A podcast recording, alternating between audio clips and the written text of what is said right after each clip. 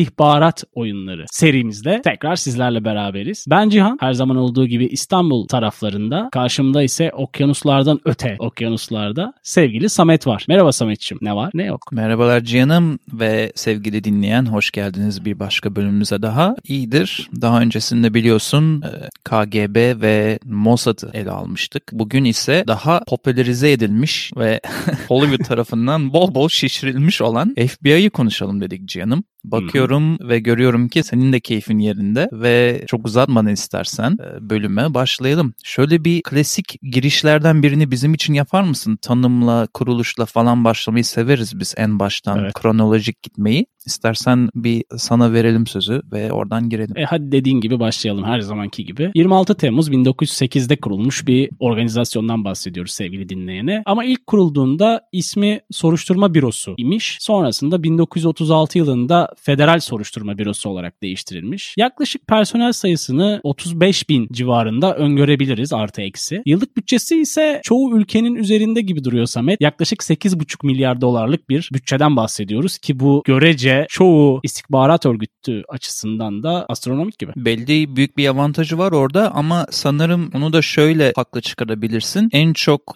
okların hedefi olan veya en çok hedef alınan ülkelerden biri tabii terörizm ve evet. Ayrıca sadece yani uluslararası terörizm değil, iç terörizm anlamında da çok sıkıntısı olan bir ülke olduğu için. Bir de biliyorsun yaratıcı bir ülkedir. Seri katilleri olsun, şiddet olsun, kartelleri olsun, mafyaları olsun. Yani FBI'nin çok işi var. O yüzden sanırım böyle büyük bir bütçe ayrılıyor devlet tarafından bu birime. Peki FBI'nin böyle filmlerdeki gibi lanse edilen merkezi nerededir canım? Şimdi merkezi Washington'da bulunuyor. Benim için en ilgi çekici noktalardan biri 56 tane ana ofisleri var ve 350 tane de daha görece ufak ofisleri var Amerika Birleşik Devletleri içerisinde. Yani iyi bir mobilizasyon tarafı var. Diğer taraftan 60 tane de dünyanın çeşitli ülkelerinde ofisleri var. Bu esasında ne kadar büyük bir bütçenin, ne kadar büyük bir organizasyonun yönetildiğini gösteriyor bize. Bir de şimdi bu 30-35 bin çalışanı var ama kendi İngilizce'de assets dedikleri FBI'de aslında tam çalışmayan ama para karşılığında geçici hizmet veren insanlar da var. Evet. Hatta böyle bağımsız independent contractor gibi oluyorlar özel sektörde olan. Evet. Şey var ya işte, mesleği ne de dersin Türkiye'de, işte serbest meslekler o tarz bir şey. Bir de hani bundan da ayrı, bu para karşılığı bilgi veren insanlardan ayrı informant dedikleri biliyorsun meşhur insanlar var. Yani bir şeyin içine sızmış, orada ters köşe yapıp FBI'ye bilgi sızdırmaya başlayanlar var. Bütün bunlar aslında toplarsan belki de o 35 bin çok yükseklere çıkabilir. Kolektif bir çalışma aslında var ülke genelinde. Bir de diğer kurumlarla tabii çok iç içe çalışması var FBI'nin. Sadece kendi içinde bir kurum değil, bir sürü Homeland Security, işte CIA, bir sürü yerden ve özellikle yerel yönetimlerden, işte şerif departmanları, polis departmanları, hepsiyle iç içe çalışan bir departman olduğu için. Ya filmlerde şimdi şu var, bunu da şöyle sürekli söylüyorum çünkü çok yanlış resmediliyor. Polis bir davaya bakmaya çalışır, sonra FBI kapıyı kırar girer, der ki biz teslim aldık çekil kenara. O aslında öyle değil. Yani hikaye. Onların daha iç içe birbirini destekleyen çalışmaları var gerçek hayatta. Öyle bir durum söz konusu değil. Bir tek bu konuda sana şeyi söyleyeceğim, çok lafı dağıtmadan sonra sana geri vereceğim lafı. Bu birbiriyle çalışma olayında büyük bir skandal ortaya çıkmıştı. O da 11 Eylül saldırılarından sonra yapılan araştırmalarda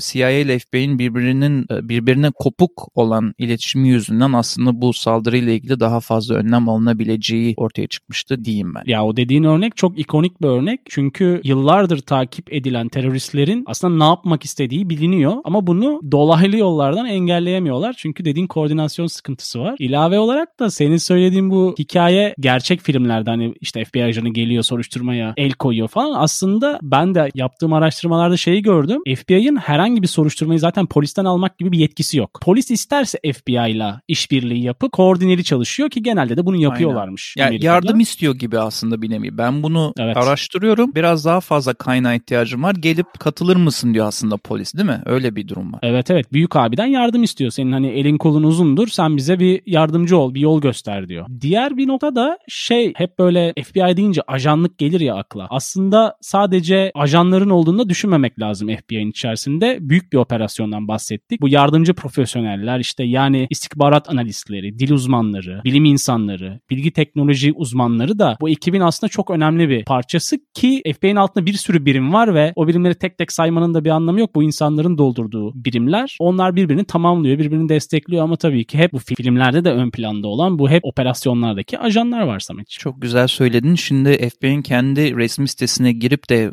şeye tıklarsan what we investigate yani neyi araştırıyoruz, neyi soruşturuyoruz tıklarsan çok güzel bir özeti var. Sadece başlıklara bakarsan bile buradan dinleyiciye anlatmak ve bunu kafalarında daha böyle bir sadeleştirmek için terörizm, counterintelligence yani bilişim, bilgi toplama, cyber crime yani işte siber online saldırılar olsun, public corruption burada çok FBI'nin adı geçer büyük böyle skandallar işte rüşvetle ilgili falan olsun, civil rights insan hakları, organized crime burada yine New York'taki zamanı İtalyan mafyaları akla geliyor evet. Organize suçlar. Bir de white collar crime var. Onu da koymuşlar siteye. Yani beyaz yakanın son zamanlarda çok çevirdiği dalaverelere de bakıyorlar. Ve işte bir de genel olarak da violent crime yani şiddet olayları ve en sonuncu yeni ekledikleri de bu listeye weapons of mass destruction. Yani burada işte kitlesel silahlar anlamında hani biyolojik silahlar falan olsun. Bunu da şeyden evet. eklemiş olabilirler. Yani bir tane Eylül'den sonra hemen başlayan mektuplarla zehir yollama davası var. Evet, şarbonu diyorsun. Evet, şarbonla mektuplarla bazı ataklar olmuştu. Bence bu kısmı da oradan sonra yaratmış olabilirler. Ya genel olarak bunları araştırıyor FBI. Yoksa gidip de yerel bir markette yapılan bir soyguna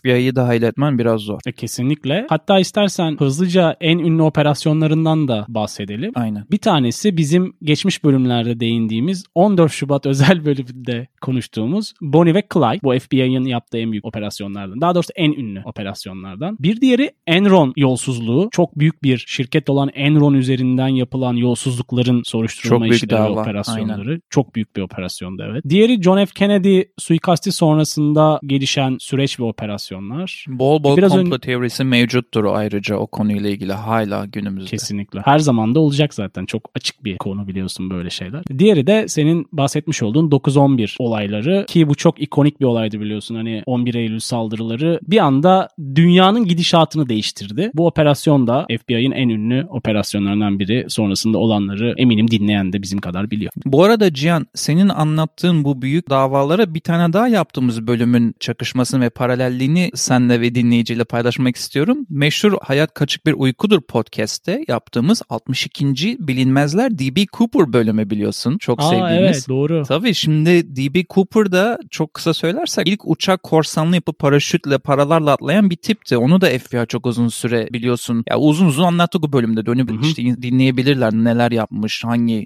şeylerin izini sürmüş falan. Bayağı FBI'yi çok rahatsız eden bir davadır. Yani çözemediği davalarda FBI bunu prestij olarak çok ciddiye alıyor ve bazen seninle bunu nasıl kapamaya çalıştığını da yani dosyayı kapamaya çalıştığını da bazı açıklamalar getirerek çabaladığını görmüş olduk bu davada da. Evet yani o çok enteresan bir olaydı. İkonik bir örnek onu unutmuştum. Sonra seninkilere bir tane daha eklemek istiyorum. Benim çok hoşuma giden bununla ilgili diziler de yapıldı. Netflix'te falan izleriz. Unibomber dedikleri dava büyük bir FBI davası. Çünkü Amerika'nın kendi sınırları içinde 1974'ten başlayıp 10 yıllar süren çeşitli yıllarda bomba yollayan, çeşitli yerlere bomba yollayan, birkaç kişinin ölmesine sebep olan Unibomber bombacısı en sonunda bir dağda küçücük bir dağ evinde bulunuyor FBI tarafından başarılı bir operasyon yapılıyor. Bunun filmleri, dizileri de var. İnsanlar Unibomber diye arattırırsa. Ama o da FBI'nin çok büyük davalarından biri de sıkmak istedim seninkilere. Benim bir de aklıma gelen bir başka dava var. Boston Maratonu bombacıları vardı hatırlarsan. Bu çok yakın tarihte olan bir bombalama. Evet. Orada da FBI'nin çok güzel bir çalışma yöntemini izlemiş olduk. Çünkü işte oradaki saldırganları da güzel bir şekilde yakaladılar ama ben biliyorsunuz çoğu bölümlerde konu neyse o konuyla birebir alakalı insanların röportajlarını açıp dinlemeyi severim. İçinde bulunan veya yöneticisi olan veya işte bu yani şu anki konuda mesela ajan olan. Şimdi bu Boston Maratonu bombacısı ile ilgili direkt davada çalışan ve şu an emekli olan FBI ajanın röportajını dinledim. Çok kısa bir şey anlatacağım oradan. Çünkü soran şey demiş, nasıl bir yöntem izlediniz? Neler yaptınız hemen saldırının hemen arkasından? ben diye ilgimi çeken bir iki şeyi paylaşmak istiyorum. Geriye dönük diyor, 48 saatlik geriye dönük o alandaki bütün telefon görüşmelerini anında çıkardık. İşte yüzlerce FBI ajanını göreve koyduk ve edindiğimiz video ve resimlerden sokaktaki, halk içindeki ve aldığımız işte telefon kayıtlarını hepsini eşleştirmeye çalıştık. Yani böyle çok detaylı bir çalışma içine girmiş FBI. 48 saat geriye dönük, çünkü Boston'dan bahsediyoruz, çok büyük bir şehir. Bayağı geriye dönük 48 saat boyunca kim kiminle konuşmuş, ne kadar süre konuşmuş, görüntüdeki elinde telefon tutan insanla edindiğimiz telefon arama saatleri, dakikaları uyuyor mu falan. Direkt yola koyulmuşlar ve hani şey diyor adam, bombalama olduğu anda bütün tatildeki, evdeki veya işte dinlenen bütün FBI ajanının aynı anda bir mesaj yollayıp hepsini Boston'a topladık diyor. Böyle çok FBI'nin güzel bir şeyi var. Ne deniyor ona?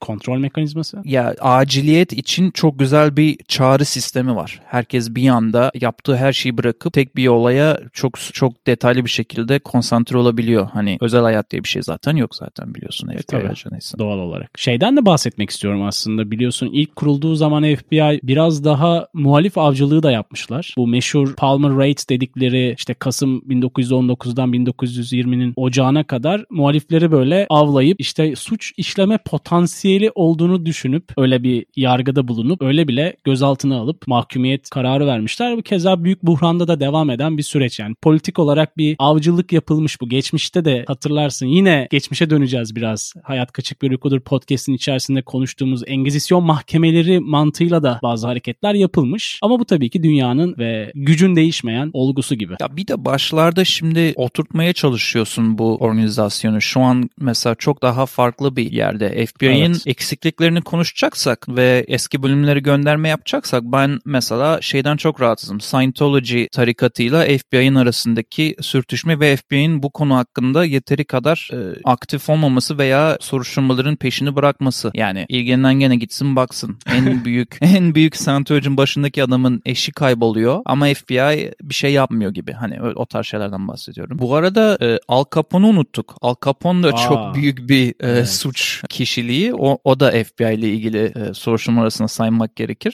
Yani FBI'nin dediğim gibi böyle, ya aslında senin dediğin çok doğru. Başlarda çok suistimal edilmiş ve kendi çıkarları uğruna kullanılmış bir kurum ama bilmiyorum rastladın mı? Benim birazcık yerdik. Biraz da hayran olduğum bir kısmından bahsedeceğim biraz. Behavior Analyst dedikleri bu davranış analizi yapan birimini nasıl kurduklarını ve nasıl geliştirdiklerini anlatan, biliyorsun çok ünlü Mindhunter kitabı ve de Netflix dizisi vardır. Evet. Orada bir FBI, genç FBI ajanının nasıl tek tek gidip zamanında bol bol bulunan serial killers, yani seri katilleri tek tek röportaj ile araştırdığı, yüz yüze konuştuğu bir durum var. Mesela FBI o anlamda çok inanılmaz bir sıçrama yaptı diğer dünyadaki birimlere göre. Çünkü şu anda davranışla ilgili, suçluların davranışıyla ilgili en çok kafa yoran birimlerden biri. Şöyle bir detay vereyim sana. Son yıllarda hayvanlara karşı yapılan şiddetle ilgili davaları ve suçluları, ki yereller de buna dahil, özellikle yerel yönetimlerin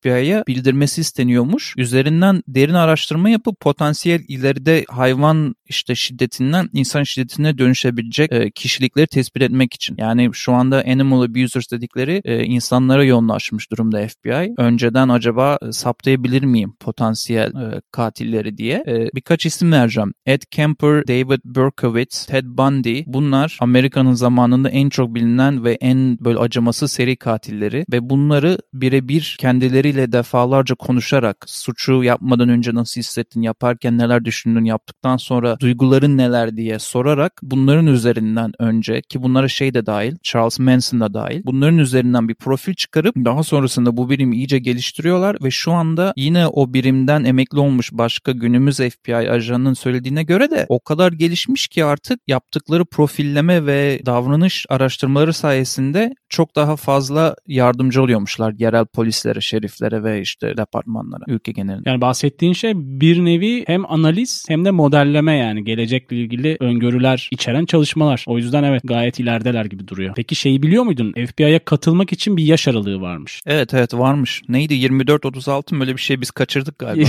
Yakınsın. Yok, hala içindeyiz. 23-37. Öyle mi? Evet. Ayrıca 4 yıllık bir okul mezunu olman gerekiyormuş başvurmak için. En az da 3 yıllık bir iş deneyimi gerekiyormuş ki Amerika'da çok çok enteresan. Gerçekten bir... Herhangi bir iş mi? Yani McDonald's olur mu? Tabii ki.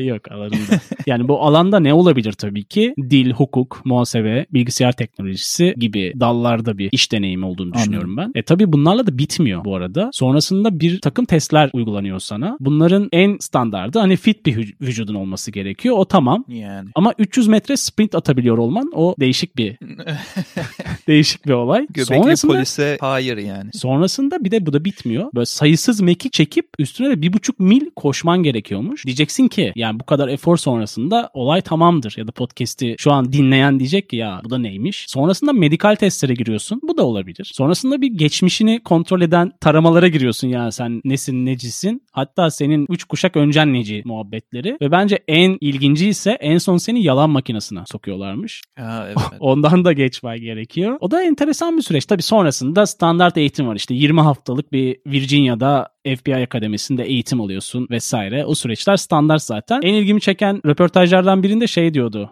FBI ajanı, emekli FBI ajanı. Yani FBI'ye girmenin uzun ve zorlu bir süreç olduğunu vurguluyordu ki bu notları gördükten sonra tabii ki çok da haksız değil, gayet zorlu bir süreç. Yani gözü karartman gerekiyor gibi. Benim bir tane dinlediğim hanımefendi de FBI'de çalışan, daha böyle hani gizli ajan falan filan değil de büroda işte ne bileyim dosyalama yapıyor, ne yapıyorsa sıradan bir pozisyonu var. Şey diyor, herkesin hayal ettiği gibi uçmalı kaçmalı bir hayatım yok. Hatta iş yerinde yaptığım şeylerin %90'ını evde konuşabiliyorum. Yani bütün evet. Gün dosya masa başı işler yapıyorum. Öyle bir şey yok falan diyordu. Çünkü senin anlattıkların hepsine ekleme bir tane daha yap. Benim çok ilgimi çeken. Bütün bu koşulları geçip antrenmanları geçip işe alındığında da şöyle bir şey yapıyormuşlar. Onu bilmiyorum, gördün mü? İlk başlayan en alt pozisyondaki insanlara, çocuklara karşı tacizle ilgili yapılan davaların araştırmalarını veriyormuşlar. Pis işleri veriyorlar. Yani şöyle diyelim ki birinin evine raid yaptılar. Yani baskın yaptılar çocuk tacizcisi şüphesiyle ve hard diskine el koydular. O hard diskin içinde de diyelim ki işte 3500 tane fotoğraf var. Sen en alt pozisyondaki yeni taze FBI ajanı olarak o resimleri tek tek senin bakıp görmen gerekiyor. Unsuru, davayı destekleyen bulgu var mı diye. Çünkü onlar o işleri yapmak istemiyorlar ve psikolojik olarak da ağır bir iş. Yani. Bu tarz pis işleri de bu tarz insanlara veriyormuşlar. Onunla nereden öğrendim? En az böyle 3 tane farklı girip o senin dediğin bütün antrenmanlardan geçip ilk 6 ayında sürekli bu dediğim örneğin işini yapıp sonrasında da komple işi bırakan, yani burnout olan 3 farklı röportajdan dinledim. Yani adam diyor ki hayalimde bütün antrenmanlara girdim, şunu yaptım, bunu yaptım, yalan testini geçtim. Sonra 6 ay boyunca bunlara baktım. Psikolojim o kadar çok bozuldu ki lanet olsun deyip FBI ajanı olma isteğimden vazgeçtim diyor. Buradan yine başka bir bölüm olan sosyal medya kapıcıları bölümüne selam olsun. Bu verdiğin örnek de şeyle çok benzeşiyor. İşte tıp fakültesinde okuyan öğrencilere de işte kadavra gösterdikleri zaman çatır çutur bayılıyorlarmış ve orada bir elek gibi oluyormuş. Yani orada bırakıp giden çok oluyormuş. Çünkü dayanamıyor da kan görmeye. Orada fark ediyor. O zaman teoriden sana kendi hayatımdan bir örnek vereyim. Lütfen. Biz veteriner işindeyiz işte, bilmeyenler için. Her sene bir adet stajyer alıyoruz okullardan. Teknisyen olmak isteyen, benim pozisyonumda olmak isteyen ve ilk gün yaptığımız ilk şey bizim bir ameliyat olduğunda bir hayvanla ilgili onları bilerek, onlara söylemeden ameliyat odasına sokuyoruz izlemesi için. Yanına da bir tane tabure koyuyoruz. Çünkü yarısının bayılma ve fenalaşma ihtimali var. O da onlara güzel bir mesaj oluyor. Stajı bitirip bitirmeme ve bu işi yapıp yapmama anlamında. Ya şöyle bir durum da var. Şimdi FBI'ın maaş skalasına baktığım zaman bu bahsetmiş olduğun yeni ajanların maaşları yaklaşık yıllık 47.000-50.000 dolar civarında gözüküyor. Yani orada adam şey düşünüyor olabilir. Ya işte benim üstümdeki uzman benim 3 katım maaş alıyor, işte 130.000 civarında alıyor onlar yıllık dolar. Yani ben bunu bu para için mi çekeceğim ya deyip basıp gidiyor da olabilir, yani öyle bir tarafı da olur. Evet ama başlarda tabii bu pis işler yapıp ücretler düşük oluyor. Aslında zor. Yani tabii. Ne bileyim, herkesin şeyi farklı işte abi. Yani her işin dibinden başlıyorsun. Her yerde olduğu gibi. Senin için inşaat mühendisliği de öyle. Benim veterinerlik işinde de öyle. Sonra FBI'da da bunun en kötü versiyonuna maruz kalıyoruz, her şeylerle uğraşalım. Evet tabii ki sevgili dinleyene aktardığımız bu istihbarat oyunları serisinde daha farklı bir dünya var. Sonuçta hani hiçbir sektörde altın tepsiyle hiçbir şey sunulmadığı gibi gibi özellikle bu tarz gizli kapaklı işlerde daha da farklı bir işleyiş olması çok da şaşırtıcı değil gibi. Kapatmadan sana bir başka bilinmeyeni söyleyeyim ya da az bilineni. CIA ile FBI hep çatışma içinde diye bir izlenim uyandırılıyor. Zaten dediğimiz gibi aralarındaki iletişim de çok iyi değil. Ama şunu biliyor muydun? Teknik olarak CIA hani yurt dışındaki topraklar muhabbeti var ya, o yurt dışına bakar, FBI içeri bakar. Teknik olarak CIA ajanının FBI ajanı üzerinde Amerika'da hiçbir söylemi gücü etkisi yok. FBI ajanının da kanunen CIA ajanını tutuklama yetkisi varmış. Eğer yanlışını görürse ülke kesinlikle içinde. Öyle. Yani burada FBI 1, CIA 0 diyoruz skor anlamında. Valla ben de gördüm söylediğin şeyi. Kesinlikle öyle bir işleyiş var ama kamuoyunda çok popüler örgütler olduğu için bunlar. Belli önyargılar var ya da kalıplar var insanların zihinlerinde. Bir kere bu podcast serisinde bakalım onu tamamen silebileceğiz. Dinleyenin de bize geri dönüşüm yapmak istediği veya bizim atladığımız veya bizim bilmediğimiz ilgi çekici şeyler varsa bize yazabilirler. Hem PodMeet hem Hayat Kaçık Bir Uykudur podcast üzerinden diyelim. Sevgili Cihan, yine bir başka birimin şöyle ufak bir özetini geçmiş olduk. Bir dahaki bölümde bu mini seride görüşmek üzere diyelim istersen. Kesinlikle Samet'ciğim. Sevgili dinleyene teşekkür ediyoruz bizimle yolculuğa devam ettiği için. Hep görüşmek üzere. Hoşçakalın.